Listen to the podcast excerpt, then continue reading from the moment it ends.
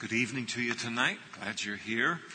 Isaiah chapter 11 this evening, Sunday nights through the Bible, Genesis to Revelation. And if you're with us this evening and you don't have a Bible, there are men coming up the aisles right now with Bibles. Just wave, and get their attention, and they'll get a Bible into your hands. That way you can read the Word of God and then uh, hear it as well, and it has double, even more than double the impact. Isaiah was a prophet to the southern kingdom uh, of Judah, and it was a time, really, he was ministering at a time where it was, in many ways, um, from after David's time, the glory years of, of the southern kingdom of Judah. He ministered during the reigns of some of the greatest and most godly kings that Israel ever knew or Judah ever knew.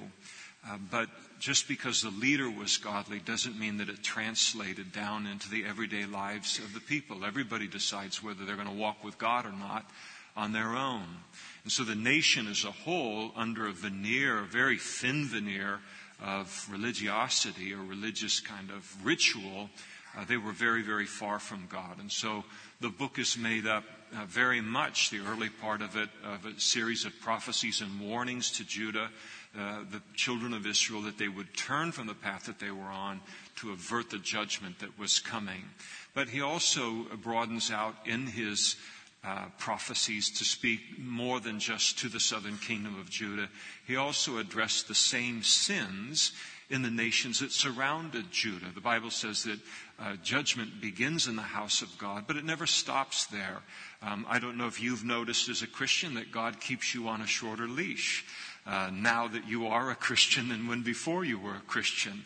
So it I, I, seems like I can't get away with anything, and I feel that jerk, you know. And it's a wonderful thing. I'm not complaining at all. But just because uh, whether just because a person is not a Christian, has not chosen to follow the Lord and put their faith in Christ, doesn't mean that their sin is still okay. So God rebukes His own people because we sin against a greater light. We know better, but it doesn't mean that these sins are okay in the lives of non-Christians either. And every so often as Isaiah is ministering, he brings such uh, strong warnings, and he's just finished in uh, this previous chapter uh, or two warning uh, the southern kingdom of Judah against their sin, but then also warning the Assyrians against their sin as well. And every once in a while, he's got to let his head get above water, and his attention turns to the Messiah who is going to come into the world and uh, is really the answer to everything. And he does that now, the beginning of chapter 11, one of the great prophecies in Isaiah concerning Jesus. There shall come forth a rod from the stem of Jesse, and Jesse was the father of David, so it's talking about David here, a branch shall grow out of his roots. You might remember, as we've studied earlier in the Bible, that God spoke to David and declared that the Messiah would come uh, out of his lineage, that uh, this uh, kind of uh, royal uh, uh, sequence of kings would over Judah and over Israel, that they would come from David's bloodline, and that ultimately the Messiah would be born into the world as a king and out of David's bloodline. The problem is, is that following the final, the fall of the final king of Judah to Nebuchadnezzar, the king of Babylon, who ultimately conquered the southern kingdom of Judah, um, a king by the name of Zedekiah, that happened in 587 BC, the Davidic line of kings was broken at that moment and it remained broken for 600 years. There was no king over Israel. And so to the children of Israel during that time, they would have looked at it and said, the promise that God made to David, that the Messiah would come as a king through the bloodline of David, it looked like that promise was over. It was as dead as any uh, dead tree that you would see out in the middle of a field somewhere that's being eaten up by the termites after uh, sitting dead for 600 years.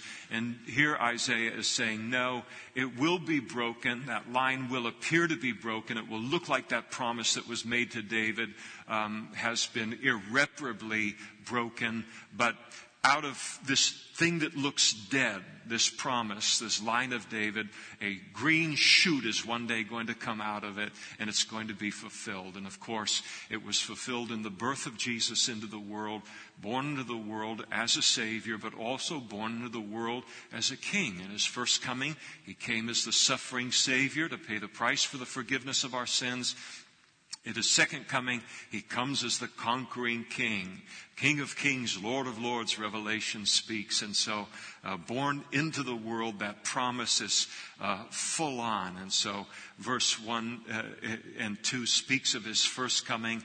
The Spirit of the Lord shall rest upon him. And here is a sevenfold description of the Holy Spirit that was upon Jesus in his public ministry. You remember he began his public ministry with what? The water baptism at the River Jordan at the hands of John the Baptist. He began his public ministry with the upon experience of the Holy Spirit coming upon him, the power for service.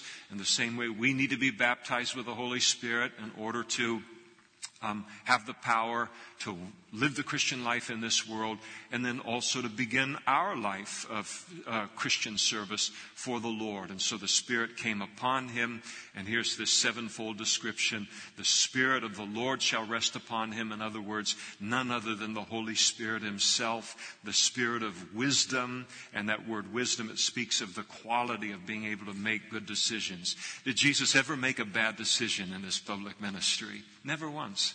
Never a bad decision. I'll confess to you, I've never known him to make a bad decision in my life. I can't tell you what that means to me. Um, because certain things happen in our lives and we go, ouch, what's going on here? A little bit. And you realize, nah, he's taken bigger things than this and worked them together for good in my life.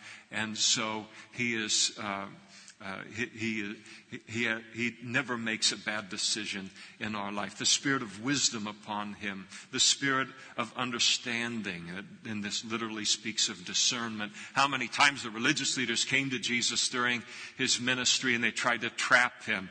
Should we pay taxes to Caesar? And all these uh, things that were going on to try and trap him and uh, divide his support of his followers. Jesus could discern immediately what was going on and then address it in a godly fashion. The spirit of counsel, the ability to give counsel to people, to speak the truth to people, truth that will never disappoint. And his life and his teaching was full of that.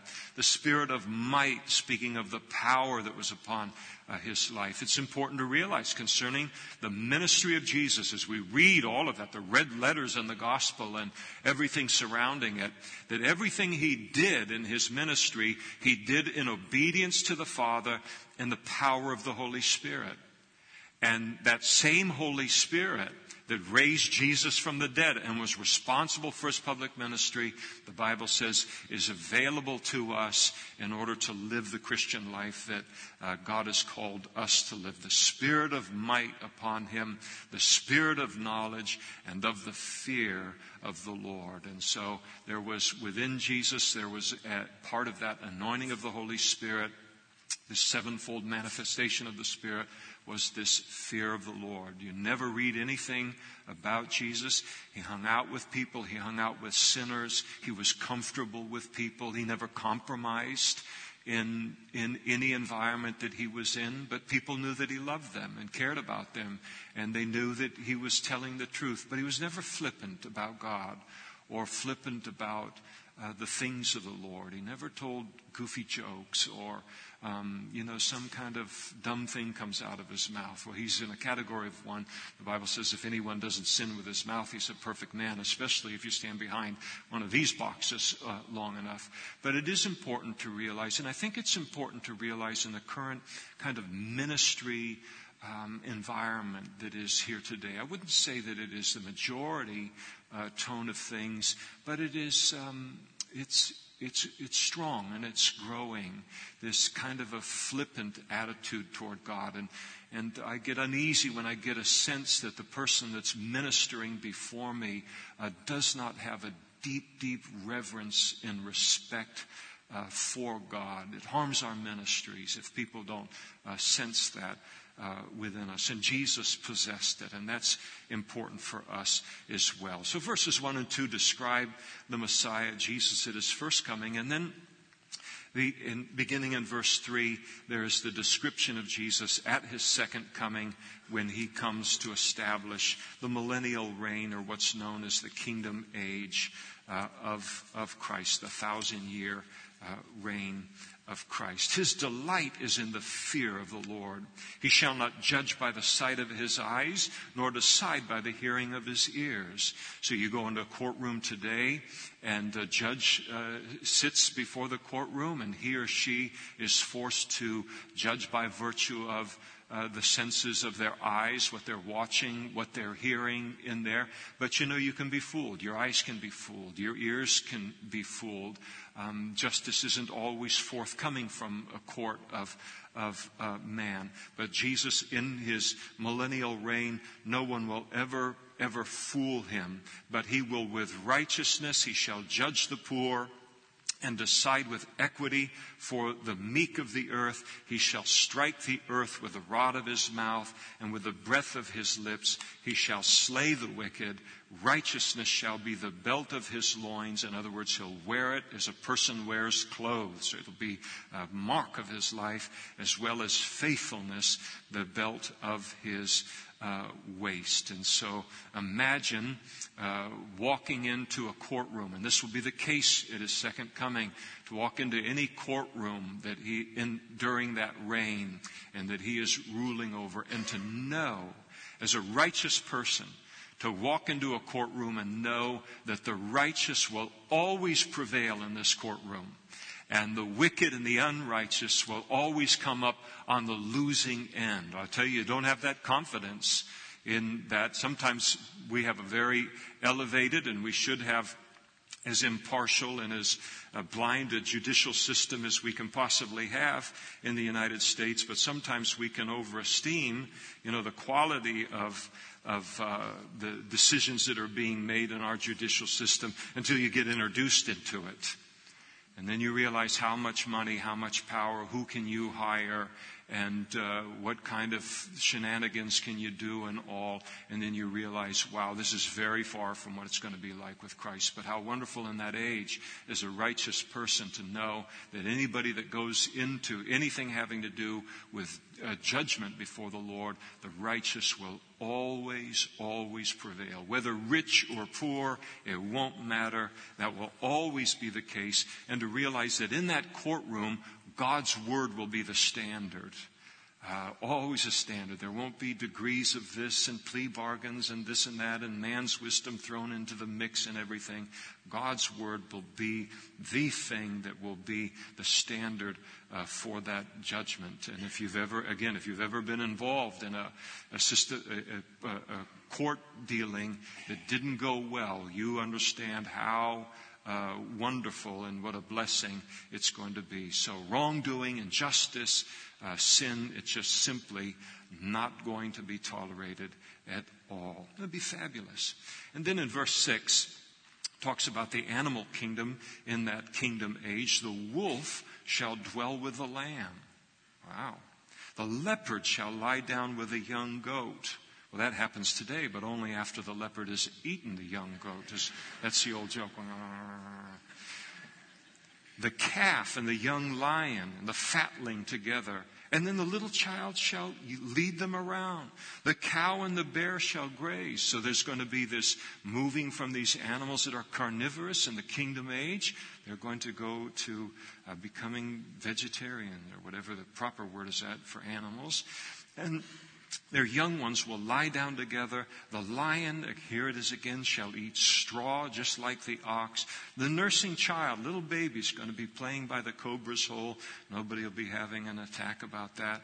The weaned child shall put his hand in the viper's den, and they shall not hurt nor destroy in all my holy mountain, for the Lord shall be, the earth shall be full of the knowledge of the Lord, and the waters cover the sea. And so uh, he's going to bring this reign of peace, and it will be a thousand year reign of peace. It's even going to trickle down in and impact the animal kingdom. So not only will men be living at peace with one another, and, but the animal kingdom will be at peace with one another and also with, uh, with man. There'll be this beautiful harmony uh, between man and the animal kingdom. So the animals that we know as wild animals, they're a danger to domesticated animals.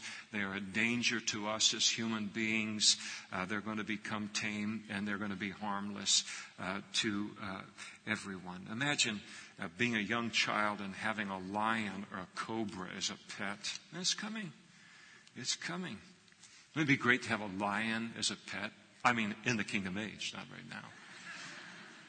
You get up out of bed, you know, and you come out of the bedroom, and there he is. This lion gets up to greet you, and you go into the kitchen to start your coffee, and it's purring and rubbing up against your leg. And I mean, it's going to be great. I wouldn't mind having one of those right now, but they don't exist right now. And uh, otherwise, you get one sip of coffee, and then they have breakfast, and that would be all of that. So everything's going to change and everything's going to be peaceful everywhere on things. And so, um, there, all these animal shows, these predator shows that are on TV, they'll all be gone and everything. It'll be like, here's Susie petting the lion. Here's Susie playing with the asp and the cobra. It might be a little more boring, but um, it'll be a lot better.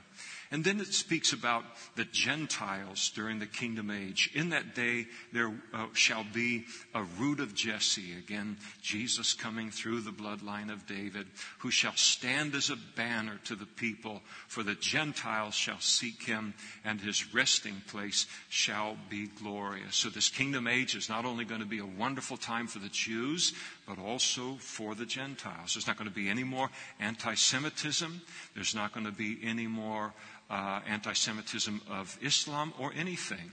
There's not going to be any uh, hostility in that way uh, toward the Jews, no kind of prejudice at all between any groups of people. Everyone will be so completely united together in, in the uh, worship of the Lord Himself, obedience to the Lord, that it will, as a result, unite us as people. The human condition is very, very diverse. I mean, you look at how different we are even within this room. If we were to know personalities, even beyond uh, race or background or income levels or these kind of things. But think about the diversity of the body of Christ all around the world. It's just amazing, the diversity. And yet, when you run into a Christian on a plane or on the other side of the world or wherever it might be, and you say, Hey, has God been good to you? Because somehow there's been some tip, you know, they'll say something like, Boy, you know, I feel really blessed. Okay, you immediately go okay, Christian. Nobody's using the word blessed around, you know, say, are you a Christian? Has God been good to you, you know? And then pretty soon you're off and running, no matter. And you think about how diverse the body of Christ is. And yet we're all held together. Why?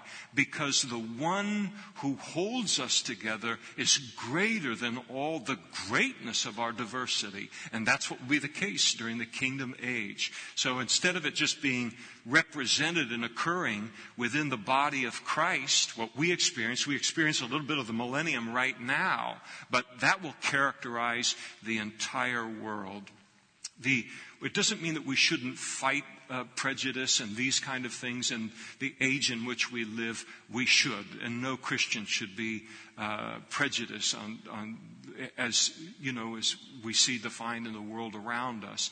But there is that knowledge that as much as we fight against it, that it will exist uh, until the reign of Christ, and then one day it will all be gone. We will all recognize, wow, you're here, I'm here, none of us deserves to be here. God is great, and all everything else, all of the differences will pale in comparison. It really, really will be a good day in human history when both Jew and Gentile and all of our goofiness will be united together in uh, that uh, blessed way. And then it speaks about, as we begin in verse uh, 11, talks about a remnant uh, that, of, that is going to be gathered back by the, of Israel from all over the world back into the land of Israel at that time. Now remember, before, immediately before the kingdom age, Jesus' second coming, then he sets up the thousand year reign of Christ. Immediately before his second coming is a seven year period of tribulation. And the Antichrist will go on a rampage against anyone who does not take the mark of the beast. And so uh, that will include Jews and Gentiles, but his principal target will be against the Jews. His hatred of Jesus, they are the race of people that brought the Messiah into the world. They will uh, foolishly believe for a period of time that the Antichrist is the promised Messiah. At the halfway point of the Great Tribulation period, uh, the Antichrist will go into the Holy of Holies of the temple that he allows the Jews to rebuild. He will then set himself up in the temple, declare himself to be God, and demand to be worshiped by, as God. The Jews will then realize we've been duped and we've been fooled. And as Jesus instructed uh, in the uh, Olivet Discourse, any Jews that are in the world at that time, that they should run for their lives because the Antichrist will mete out a terrible, terrible persecution against them. So the Jews will scatter throughout the whole world for their own survival during the Great Tribulation. But when Jesus comes back at his second coming and establishes his reign, they will then begin to flood back into the land. It shall come to pass in that day that the Lord shall set his hand again the second time to recover the remnant of his people who are left. The first time uh, it, it, that he brought his uh, uh, children into the promised land from out of the world was when he redeemed them out of the first Exodus, out of Egypt, bringing them into the promised land. This will be the same thing. A second Exodus, Isaiah is talking about bringing them from all over the world back into the promised land, back into Israel. To recover the remnant of his people who are left, they will come from Assyria and Egypt, from Pathros and Cush, from Elam and Shinar, from Hamath and the uh, islands of the seas. He will set up a banner for the nations. He will assemble the outcasts of Israel and gather together the dispersed of Judah from the four corners of the earth. And as the Jews come together, uh, he tells us further that the envy of Ephraim shall depart. Ephraim was the largest of the ten tribes that made up the northern kingdom of Israel. And uh, remember when uh, Israel split following the, during the, following the reign of Solomon, during the reign of Rehoboam, and ten tribes made up the northern kingdom of Israel, two tribes the southern kingdom of Judah. Ephraim was the, the largest of the tribes, and so very often the northern kingdom is spoken of as Ephraim. The envy of Ephraim, Israel, shall depart, and the adversaries of Judah shall be cut off. Ephraim shall not envy Judah, and Judah shall not harass Ephraim. And so Isaiah says that when they come back into the land during this kingdom age, there will no longer be a division among the Jews. They won't be fighting one another as they were at the time uh, of Isaiah. But they shall fly down upon the shoulder of the Philistines toward the west Together they will plunder the people of the east. I shall lay their hand on Edom and Moab, and the people of Ammon shall obey them. And so they'll come back into the land, uh, defeat their enemies uh, as they do so. The Lord will utterly destroy the tongue of the Sea of Egypt, talking about the Gulf of Suez. So they're going to come from all over the world back into Israel, great numbers of them, and God will step in and supernaturally, He will touch certain characteristics of the world that will make it easier for them. And uh, so he will utterly destroy the tongue of the Sea of uh, Egypt. He will turn somehow that Gulf of Suez into a, uh, a passable way through the waters for people to return. He will uh, with his mighty wind, he will shake his fist over the river. This refers to the river Euphrates. He will strike it into seven streams. And so instead of being this great river, it'll just be seven streams, easy to cross, and allow uh, people to cross over dry shod to the land. He, he's going to supernaturally, even on a physical level, touch the world to allow his people to come back into the land and to uh, worship Jesus there. There will be a highway for the remnant of his people who will be left from Assyria as it was for Israel in the day that he came from the land of Egypt. And so there will be a highway that will be in place and established between Assyria and also in between Israel that will allow the Jews then accommodating their return back uh, into the land.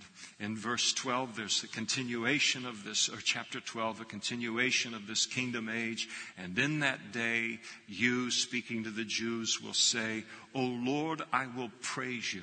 Though you are angry with me, your anger is turned away and you comfort me. Behold, God is my salvation. I will trust and not be afraid. For Yah, the Lord, is my strength and song. He also has become my salvation. Therefore, with joy you will draw waters from the wells of salvation. And so when they come back into the land, there will be this recognition, and there's a, a, a partial fulfillment of this when they return to the land. Uh, following uh, the Babylonian captivity, but it has its fullest fulfillment, greatest fulfillment in, during the kingdom age when they come into the land of Israel and into Jerusalem. And who's going to be reigning there as Lord of Lords and King of Kings? It's going to be Jesus. And they're going to realize during the Great Tribulation, the Jewish people, that we so didn't want to believe in Jesus as the Messiah that it set us up to believe in the Antichrist as the coming Messiah. Now we realize that it was Jesus. They will begin to praise him for his grace and not casting them off um, as, as God's people, so to speak, and that there was still room for them for forgiveness. There was a future and a hope uh, for them. And, and, the song is a beautiful one. Uh, there's two songs that are going to be sung during that thousand year reign by the Jewish people as it's described in chapter 12. One of them is a song where the Jews are singing to God. They're so overwhelmed by his grace toward them through history. And then when they come into the kingdom age, those that survive the Great Tribulation, they'll be in awe of the fact that, wow, this is my portion. You didn't give up on us. And it's a wonderful passage to speak, uh, speak about just um, that the boldness that we can have in a relationship with God. Um, no matter how great our backsliding, I'm not, advoca- I'm not advocating it. The best way is to never backslide or turn from the Lord or go through His chastening. But when it happens and there's true repentance, to be able to then turn to the Lord and be uh, more in awe of Him than ever. Uh, because of his goodness and his grace, and to have that translate into worship toward him and, uh, and to result in an even greater love for him. And we'll see that uh, uh, in, in them during that, that kingdom age. I love this thing where he says in uh, verse 2 For Yah, the Lord, is my strength and song. And I think I love that fact that God is our song. I love music.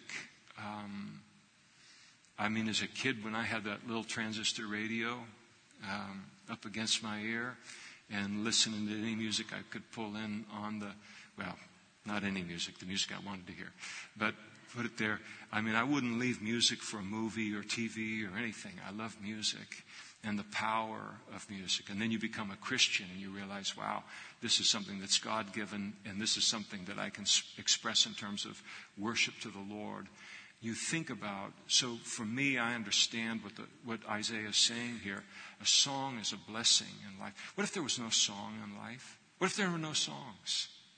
Where there's nothing to listen to, no songs to listen to, nothing to hum along to, nothing that somebody sang with such beauty and it touched the inward part of your life and you fell in love with that song because somebody said what's in your heart in a way that you couldn't say it, but it resonated with you. Life would be so much less.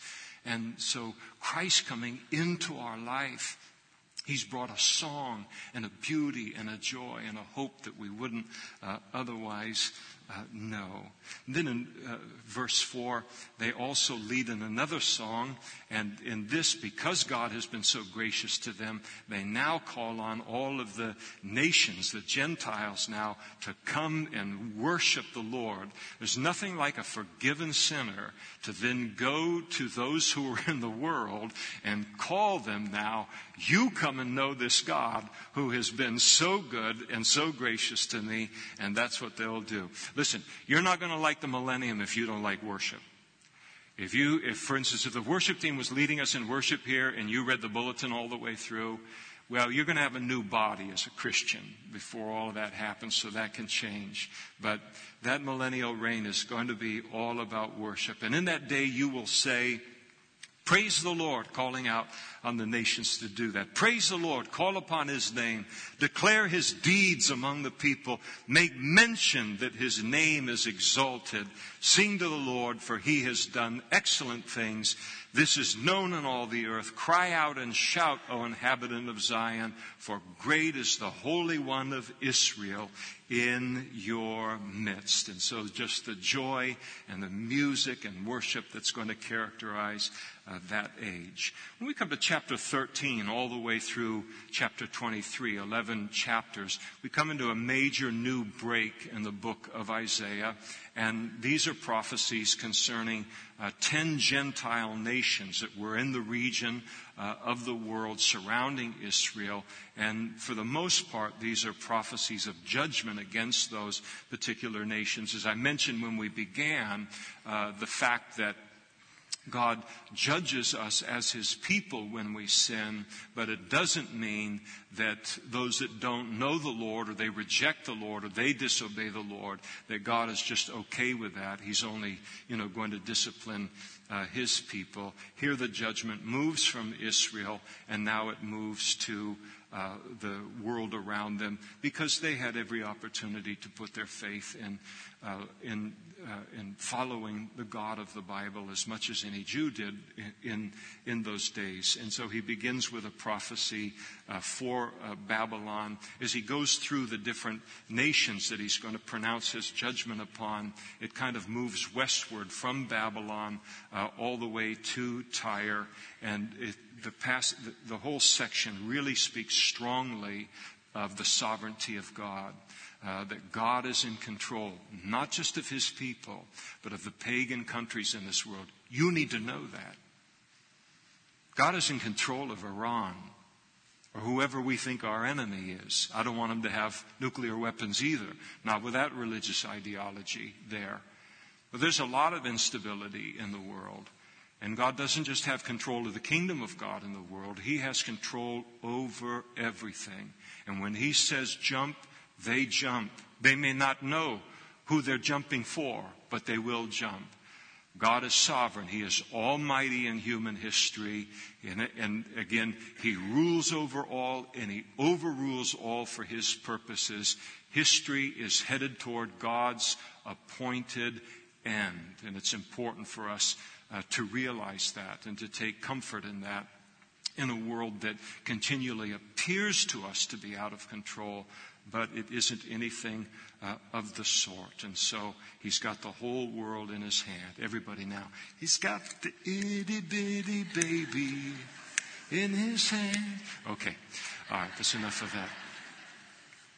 Remembering the fear of the Lord, right? But that was in the fear of the Lord too. Who was that? Was that Louis Armstrong that sang that way back when? I told you I had the radio, you know. I don't know on things. But, but he does. Well, let's, uh, let's get into this. The burden against Babylon. So the prophecy is described as a burden, and it will continually be through the section. So um, Isaiah, when God gave Isaiah a prophecy, it was like a burden in his heart. And, and that the only way that that burden could be lifted was to either speak or to write uh, the prophecy. And those of you who have a gift of prophecy, where God has uh, used you that way, you know God puts a, a message, a prophecy from the Lord to speak to someone or into a situation, and you realize what that burden is. You are not released from that burden until you're faithful to declare it. Well, Isaiah felt very much the same thing. Probably on a little grander scale uh, than we experience it, but we understand. The burden against Babylon, which Isaiah the son of Amos saw. Lift up a banner on a high mountain. Raise your voice to them. Wave your hand that they may enter the gates of the nobles. And so God begins to describe a, a army that he is putting together that is going to one day invade Babylon and uh, defeat her. Wave your hand that they may enter the gates of the nobles. I have commanded my sanctified ones. I also, I have also called my mighty ones for my anger, those who rejoice at my exaltation. We find out a little bit later in verse 17 in the chapter that the army that God is raising up to fight against uh, Babylon and ultimately defeat her is, uh, is made up of the Medes. And we know historically that there was, there was the Medo-Persian Empire, sometimes known as the Empire of the Medes, but it's called the Medo-Persian Empire because it was made up of both peoples and the Medes were the greater of the two. But it was a confederation. And so God says he calls his army here to rise up to defeat the Babylonians. Both of them are pagan nations. They are not godly nations. Again, God can call an army out of anywhere. Everything is at his service uh, and, and for, uh, for his uh, use. Again, speaking of his sovereignty. So he calls for this nation to rise up and, uh, and he calls them his sanctified ones in verse 13 because this army was set aside for his use. His use was the judgment of Babylon. The noise of the mountains, uh, or the noise of the multitude in the mountains, like that of many people, uh, a tumultuous noise of the kingdoms of nations gathered together. The Lord of hosts musters the army for battle. They come from a far country, from the end of heaven, uh, the Lord and his weapons of indignation to destroy the whole land. And so the invasion of Babylon is described here in these verses. You notice down in verse 17, Behold, I will stir up the Medes uh, against them. And so uh, th- that is he ultimately gets there to describe what army he's raising up. Well, let's return back to verse 5 and talking about God's uh, judgment upon this world ruling empire known as the Babylonian Empire. One of the things that makes this prophecy very, very fascinating is that at the time in which Isaiah gave uh, the prophecy, Assyria was the world ruling empire, not Babylon. Uh, Babylon was a nation and it was a fairly significant nation at the time, but it very much played second fiddle to uh, Assyria. And so it would be decades and decades and decades after this prophecy given by Isaiah before Babylon would rise to the kind of place of power and they would then be able to overthrow the Assyrian Empire and then become, as a result, the dominant uh, power in the region. And yet, in this prophecy, God not only indicates that Babylon will ultimately supplant Assyria as the world ruling empire, but he looks all the way down through history to when he would judge her for her pride and the excesses of her reign. And it's really amazing because he then names in verse 17 the nation that he will use to overthrow them. And at the time that this prophecy is given and he mentions the Medes, the Medes are just a tribe out in the desert. They're, they're, nobody. Nobody even dreamed that the Medes are going to become a world ruling empire, much less that they're going to overthrow the Babylonian empire. And so God looks and he prophesies way ahead of, of the events before they uh, occur because he lives outside of time. He sees everything as, as if a, a, tale that's already been told, as it says concerning our own uh, lives. So, an amazing Amazing prophecies in the Word of God. This is why when you really get into the, if you really get into the book of Isaiah, where you say, okay, I'm going to get into the book of Isaiah, and now you're talking about, as an individual study, you're talking about a couple of years to make heads or tails out of all of this. It's a, it's an, it's a fascinating book. There's a lot to it. And, um, one of the things that you'll immediately come into contact with is that those who have set up the two Isaiah a theory related to the book of Isaiah that there was uh, a portion of the book of Isaiah was written at one particular point in time, and another part of the book of Isaiah was written much later by someone other than Isaiah. The reason that that theory has been, uh, people came up with it is because of prophecies like this that were so God prophesying so, such a long period before the coming of Messiah before, uh, concerning the overthrow of empires that because they didn't believe in the supernatural or they didn't believe in the inspiration of Scripture, what are they going to do with that? You're either going to accept that and believe God as being divinely inspiring the Scriptures, or you've got to come up with uh, some other explanation. And they don't want to believe in God. They don't want to believe in the, the supernatural of God. And so they said, no, there was an Isaiah. He wrote part of this, but these other things were written by someone else who claimed to be Isaiah further down the line. You say, well, what's the answer to that? I'll tell you what my answer is. My answer is in the New Testament, when Jesus quoted from both portions of the book of Isaiah, the portion that they say the real Isaiah wrote and the portion that they say some later false Isaiah wrote, Jesus quotes from both sections and ascribes it to Isaiah. So Jesus knows what he's talking about here. And if you don't mind, I'll hitch my wagon to him and not to some egghead uh, somewhere who can't accept that a God that is big enough to understand isn't big enough uh, to worship. And so, a fascinating prophecy. He goes on in this prophecy with uh, the uh, concerning the judgment to come upon Babylon, speaking about the horrors that are uh, of the coming judgment. Wail, for the day of the Lord is at hand. It will come as destruction from the Almighty. Therefore, all hands will be limp and every man's heart will melt. They will be afraid. Pangs and sorrows will take hold of them, and Babylon is, is their falling. They will be in pain as a woman in childbirth. They shall be amazed at one another. Their faces shall be like flame. And so people will be paralyzed uh, by fear. Mm, uh, during this invasion. We know that when Babylon ultimately fell, city of Babylon um, at the hands of, of the Medes and the Persians that Belteshazzar, the grandson of uh, King Nebuchadnezzar, he was re- reigning. Remember in Daniel chapter 5, he's the guy that ordered all of the cups and all of the vessels that had been taken from the temple, holy vessels, and they were being used in this uh, party and debauchery and drunkenness of some party he was in the middle of. And remember, God uh, wrote upon the wall, Mene, mene, tekel upharsin, you've been weighed in the balance and found wanting. And Daniel interpreted that for him and said, tonight you're going to be judged. And the Medes and the Persians, they diverted the Euphrates River just enough because the city was set upon a river and uh, that ran through it.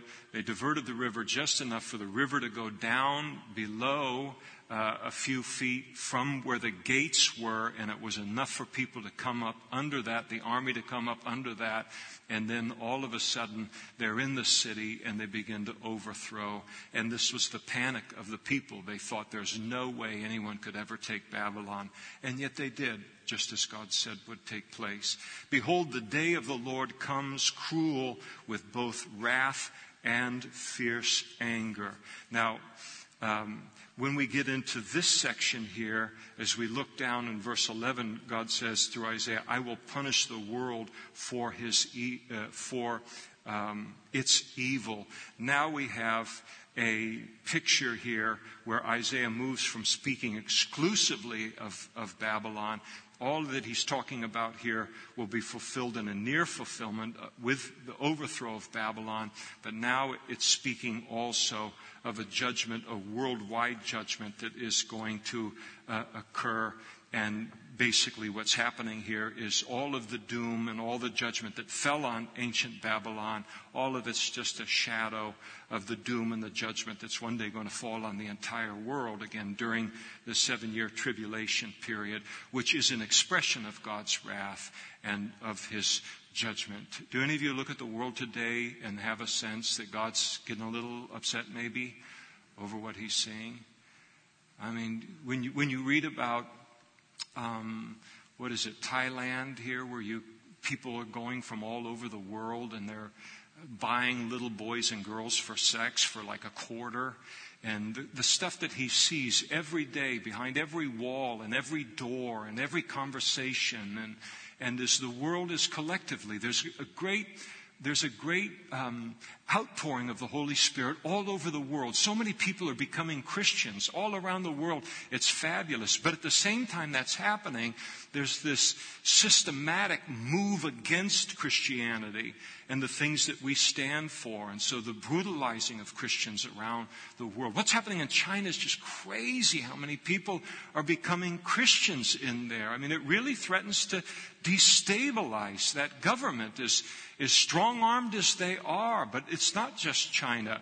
But you, but with this moving away from God, what God sees on a daily basis and his, then his wrath and his righteous anger and judgment is, is, is welling up within him. It's interesting when you turn to the book of Revelation, and Revelation chapter uh, 6 through 19 is a very specific description of the period of the Great Tribulation, as those seals are broken in chapter 6 to begin the Great Tribulation period, the judgment uh, of the second, uh, most specifically for the second half of three and a half years of the tribulation period, um, that uh, at the end of the breaking of those seals, people are hiding in caves. They're not. They're still not willing to repent and turn to God. They love their sin so much, and but they're hiding in caves and they're crying out, "Who will save us from the wrath of the Lamb?" Speaking of, they realize this is judgment that's coming from the Lamb. The Lamb is none other than Jesus. What do you got to do to a lamb to make a lamb angry and filled with wrath? And the world is doing it to God, and that judgment will be poured out. And so here is this picture. You, because of the language, we know that the, what, it, what it is speaking about is something broader than uh, just the narrow application to Babylon. Behold, the day of the Lord comes, cruel with both anger and fierce anger. That is of God. I'm, I'm glad the tribulation period is described as a, time of, of, of, God's wrath being poured out upon a world that's rejected his son. I'm glad that we will not know that wrath or that anger because of our faith in Christ. That's the only protection and this, it comes to lay the land desolate. He will destroy its sinners from it. The stars of heaven and their constellations will not give their light. The sun will be darkened in its going forth. The moon will not uh, ca- cause its light to shine again. Some of us recognize this language from the New Testament. Jesus speaking about the Great Tribulation period in the Olivet Discourse. He quotes this language uh, and, and uh, concerning the uh, coming tribulation period. So it makes it obvious to us. It has a broader application than to ancient Babylon. And then the language of verse 11 I will punish the world for its evil and the in- wicked for their iniquity. I will halt the arrogance of the proud, will lay low the haughtiness of the terrible. I will make a mortal more rare than fine gold, and a man more than the gold. Uh, the golden wedge of Ophir. Therefore, I will shake the heavens, and the earth will move out of her place in the wrath of the Lord of hosts, and in the day of his fierce anger. It shall be as a hunted gazelle, and as a sheep that no man takes up. Every man will turn to his own people. Everyone will flee to his own land. Everyone will be found, eh, who is found will be thrust through, and everyone who is captured will fall by the sword. Their children shall be dashed to pieces before their their eyes. The children will bear the consequences of the sins of their fathers. Their houses will be plundered and their wives ravished. Again, very much a local application to Babylon. All of that occurred, but all of this horror yet awaits during the tribulation period. And if you want an in depth look at what's being uh, spoken of here, again, Revelation chapter 6 through 19. And then God here begins to speak of the army that he will raise up to overthrow uh, the Babylonians. Again, as I said, an astonishing prophecy given the fact that when this was made, they're just a tribe out in the middle of nowhere. No one could believe that they would be a world ruling empire. Uh, after Assyria and after Babylon. Behold, I will stir up the Medes against them, who will not regard silver, and as for gold, they will not delight in it. In other words, there, there, there's nothing that Babylon, in terms of wealth, could offer them to buy them off. The reason is they were raised up by God to overthrow Babylon in judgment. Also, their bows will dash the young men to pieces. They will have no pity on the fruit of the womb. Their eye will not spare children and Babylon, the glory of kingdoms, the beauty of the Chaldeans' pride will be as when God overthrew Sodom and Gomorrah. It will never be inhabited, uh, nor will it be settled from generation to generation, nor will the Arabian pitch tents there, nor will the shepherds make their sheepfolds there, but the wild beasts of the desert will lie there, and their houses will be full of owls. Ostriches will dwell there, and wild goats will caper there. The hyenas will howl in their citadels. Uh, they built all these things not knowing they built it for hyenas to come in one day and live on their tile floors and beautifully, um, you know, plastered walls. The jackals will uh, make their home in the pleasant palaces. Her time is come, uh, is near to come, and her days will not be prolonged. Then when we get into chapter 14, it continues this prophecy against Babylon, the judgment uh, upon Babylon will allow uh, the return of the Jews who were exiled from the land uh, by Babylon. They will be able to return. You remember when uh, Judah was overtaken and conquered by the Babylonians, the Babylonians took the overwhelming majority of the population of the Jews. This was their custom when they conquered countries, and they took them captive uh, to Babylon. They would displace populations in order to maintain control. And so the Jews were largely removed from the land, taken to Babylon. This prophecy speaks of the fact that they would be able to return. Again, God is speaking this long before uh, the southern kingdom of Judah ever fell to Babylon. For the Lord will have mercy on Jacob and will choose Israel. That's a wonderful thing to underline. Will choose, will still choose Israel. After all their goofiness and their rebellion and their nuttiness and their sin and all that stuff, God never gave up on them. He never gives up on us either. Uh, he'll send us to Babylon. Uh, we want idolatry. That's what he did with the Jews. He said, You like idolatry? I'll give you idolatry. I'll send you to the land of idolatry, which was Babylon. And you can worship idols till they come out of your nose and it was a cure for them for idolatry. They longed for the day that I could worship once again the true and the living God in the temple in Jerusalem. And God knows how to get our attention too when we think something is more important to Him. He says, All right, you want this? I'll give you that till it comes out of your nose. And I know you'll want to come back to me because I know you've been born again. And then when we turn back to Him, then He still chooses us, and there's still a future and a hope for us. And I will still choose Israel and settle them in their own land. The strangers will be joined with them, and they will cling to the house of Jacob. And then people will take them and bring them to their place. The house of Israel will possess them for servants and maids in the land of the Lord, and they will take them captive, whose captives they were, and rule over their oppressors. And it shall come to pass in that day uh, the Lord gives you rest from your sorrow and from your fear and hard bondage in which you serve, that you will take up this proverb against the king of Babylon. And so, God, uh, here are the Jews long before they've been taken captive by Babylon and, and then and taken to Babylon. God speaks of the fact that that will occur, that they will be allowed to return to the land. And he says, let me give you a proverb. Let me give you a song to sing while you're in the Babylonian captivity about Babylon's future so you can maintain uh, a hope of returning to the land. They, because when the Jews were uh, in the Babylonian Empire, it looked like the Babylonian Empire was going to go on for hundreds of years. And if you were a Jew hoping to return back to the land of Israel, it was like, there is no hope. There's no hope for my children, no hope for my grandchildren, no hope for my great grandchildren. And that's all you care about.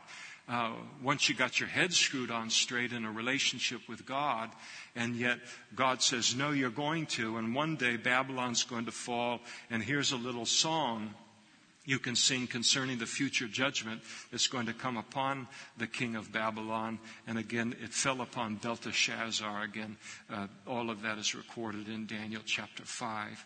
Here's the song How the oppressor has ceased, the golden city has ceased. The Lord has broken the staff of the wicked, the scepter of the rulers. He who struck the people in wrath with a continual stroke who ruled the nations in anger and is persecuted and no one hinders.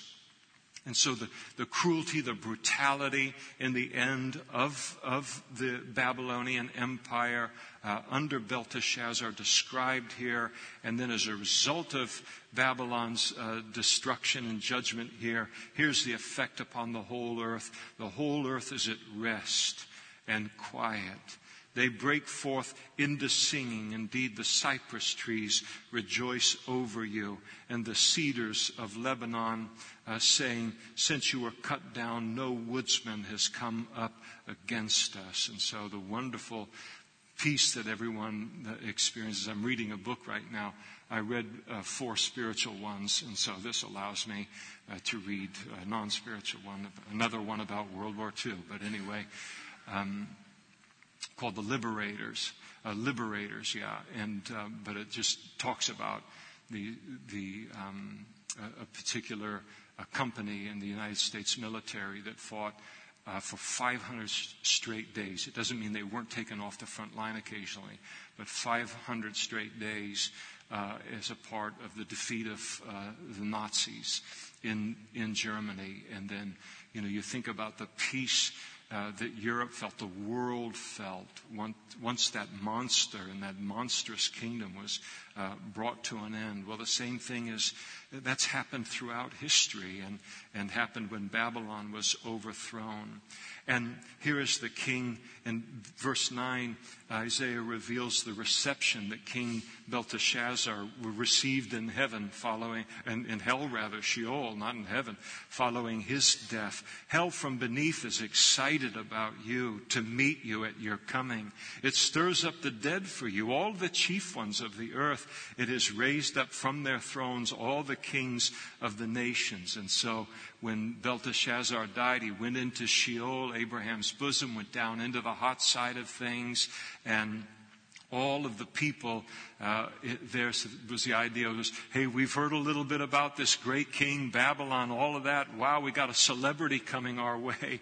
And so he gets to be a celebrity in hell for about five minutes and then after that it's a mere participant uh, forever and ever and ever.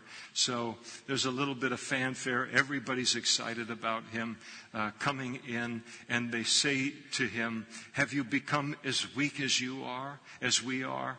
Um, have, have you become like us? Your pomp is brought down to Sheol, and the sound of your stringed instruments, the maggot is spread under you, and the worms cover you. So his body went into the ground, and when you go into the ground, uh, what kind of a blanket and sheet do you have? Well, you have maggots and you have worms, and they eat the body. But his spirit goes down into Sheol there, and he gets this uh, great greeting and uh, and they think wow what a, tell us the stories about babylon all the things you did but he ends up in hell.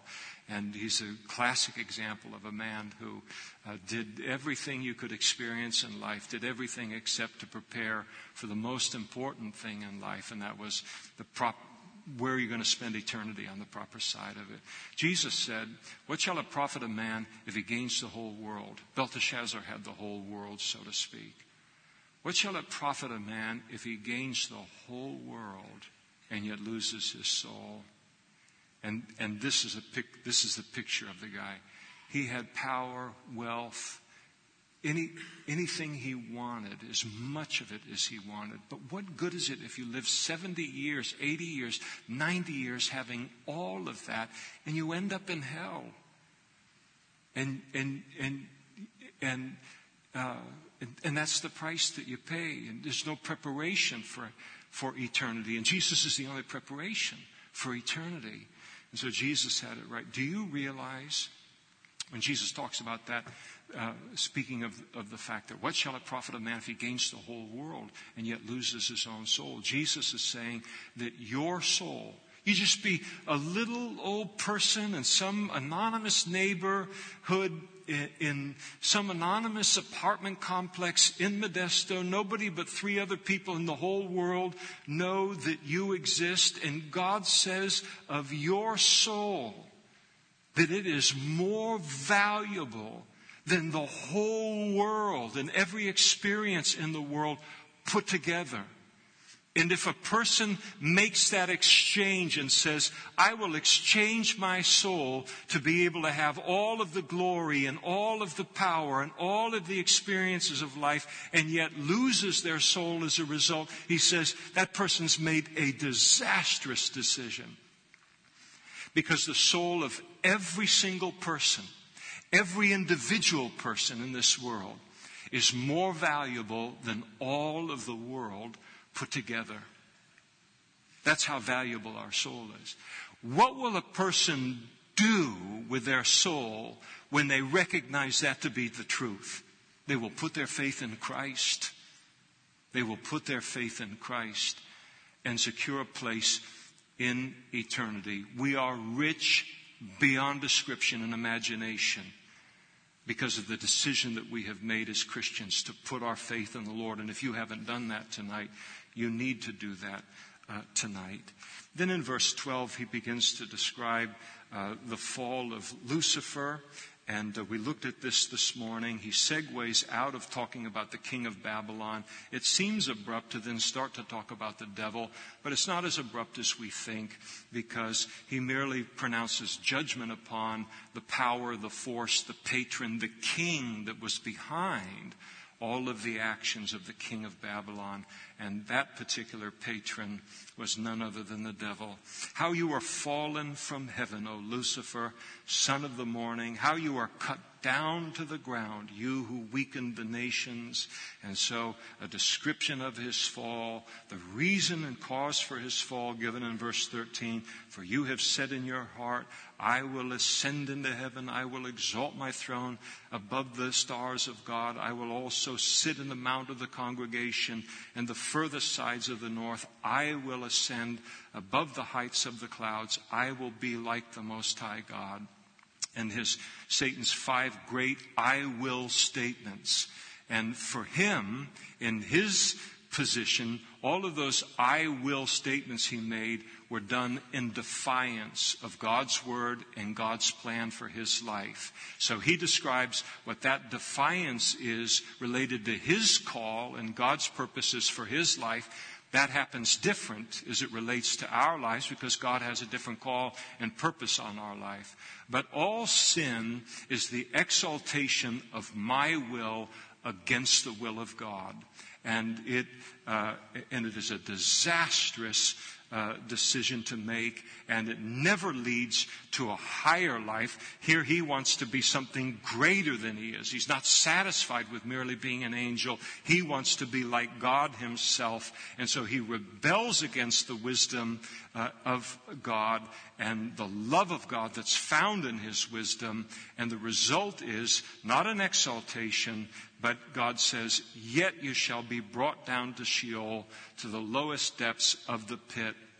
And those who see you in hell, when Satan is ultimately cast into hell uh, and consider you, here's what they'll say Is this the man who made the earth tremble, who shook kingdoms, who made the world as a wilderness and destroyed its cities, who did not open the house of its prisoners? They're going to look at, as we looked at this morning, Ezekiel chapter 28, the indescribable outward beauty of Lucifer in his original creation before he fell.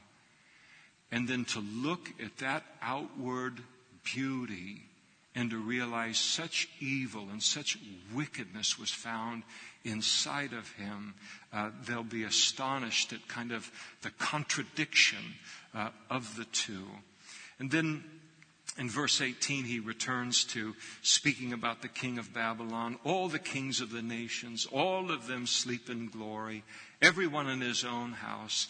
But you are cast out of your grave like an abominable branch, like the garment of those who are slain, thrust through with a sword, who go down to the stones uh, of the pit, like a corpse uh, trodden underfoot. And so he says basically concerning uh, Belteshazzar, concerning the king of Babylon, that he will uh, uh not uh, be, enjoy a decent burial at the time uh, that he dies because you have destroyed your land and slain your people. The brood of evildoers shall never be named. Prepare slaughter for his children because of the iniquity of their fathers, lest they rise up and possess the land and fill the face of the earth uh, with cities. And so uh, the, his royal line, his children would be cut off, very common in ancient warfare. For I will rise up against them, says the Lord of hosts, and cut off from Babylon the name and the remnant and offspring and posterity, says the Lord, and make it a possession for the porcupine, the marshes of muddy water, and I will sweep it with the broom of destruction, says the Lord of hosts. And so the Lord says, by the time I get done judging Babylon, uh, I'm going to sweep it clean of people. I'm going to depopulate it. Then in verse 24, uh, God swears to uh, break the Assyrians uh, in, uh, in Uh, here. And he says, The Lord of hosts has sworn, saying, Surely I have fought, so it shall come to pass. As I have purposed, so it shall stand, that I will break the Assyrian in my land, and on my mountain tread him underfoot, when his yoke shall be removed from them, and his burden removed from their shoulders. This is the purpose that is purposed against the whole earth, and this is the hand that is stretched out over all the nations, for the Lord of hosts has purposed, and who shall annul it? His hand is stretched out, and who shall turn it back? And so God is talking about the fact that uh, again, as we've seen before, concerning the Assyrian invasion of the southern kingdom of Judah. They would be successful in conquering the northern kingdom of Israel, but when they came into Judah, they would conquer all of Judah, but not Jerusalem. Again, they came up to the very gates of the city to destroy the city. And again, as we'll see a little bit later in Isaiah chapter 37, God supernaturally delivered the city with a single angel. Just angel Bob goes out Angel Alex uh, goes out and wipes out 185,000 supernaturally, a miracle of God, of, of the frontline Assyrian troops. And then the king and all of them retreated back into the land and were never quite the same as a result. So God pronounces that judgment on Assyria. And then he closes up the chapter by uh, moving into his judgment upon Philistia. This is the burden which came to uh, in the year that King Ahaz died. Do not rejoice, all you of Philistia, because the rod that struck you is broken. For out of the serpent's roots will come forth a viper, and its offspring will be a fiery flying serpent, the firstborn of the poor uh, will feed, and the needy will lie down in safety. I will kill your roots with famine, and I will slay your remnant. Wail, O gate. Cry, O city. All you of Philistia are dissolved, for smoke will come from the north, and no one will be alone in his appointed times. And so Philistia is what we know as, it was the land of the Philistines. So it would be more towards like what we know as the Gaza Strip uh, today. But it was the home of the Philistines. They were perennial enemies uh, of Judah and of the Jewish people. And when Ahaz, as he's referenced here in verse 28, when he died, uh, before he died, he had had considerable success in defeating and conquering the Philistines, again, as, as an enemy of the Jewish people who were always trying to destroy the Jews. Nothing new under the sun. And, uh, and so when Ahaz died, the Philistines were all excited about it. Life's going to get better for us. Hip, hip, hooray. And uh, they handed out candy and all the things that happen today. And over the death of this king and, and what happened to Israel, and so uh, but God warns them that yes, Ahaz was a, a difficult king for you. Uh, he brought you into subjection. He defeated you in your attempts to destroy the Jews. But out of his bloodline are going to come other kings who are going to be uh, just as much trouble and even more trouble for you. And we know uh, historically the king Hezekiah, King Josiah, even King Manasseh who was a terrible, terrible, ungodly king, the worst king ever of the southern kingdom of Judah. But he repented at the very end of his life and spent his remaining years living for God. And God allowed him to defeat the Philistines, put them in place. And so God says, don't get so excited about the death of King Ahaz.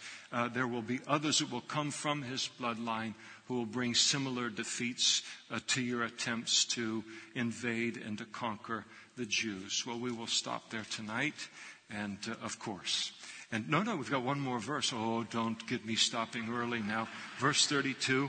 What would, listen, if I had missed that, I'd be up all night. Uh, what will they answer the messengers of the nation that the Lord has founded Zion and the poor of his people shall take refuge in it? And so God's pr- to protect Jerusalem from, uh, and, and so he did, and so he has done. Let's stand together and we'll pray.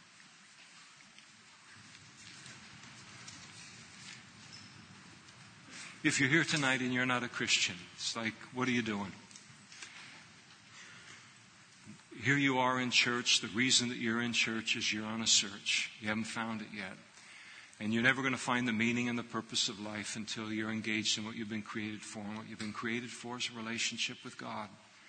And the only way that you can enter into that relationship is to have your sin addressed and be forgiven.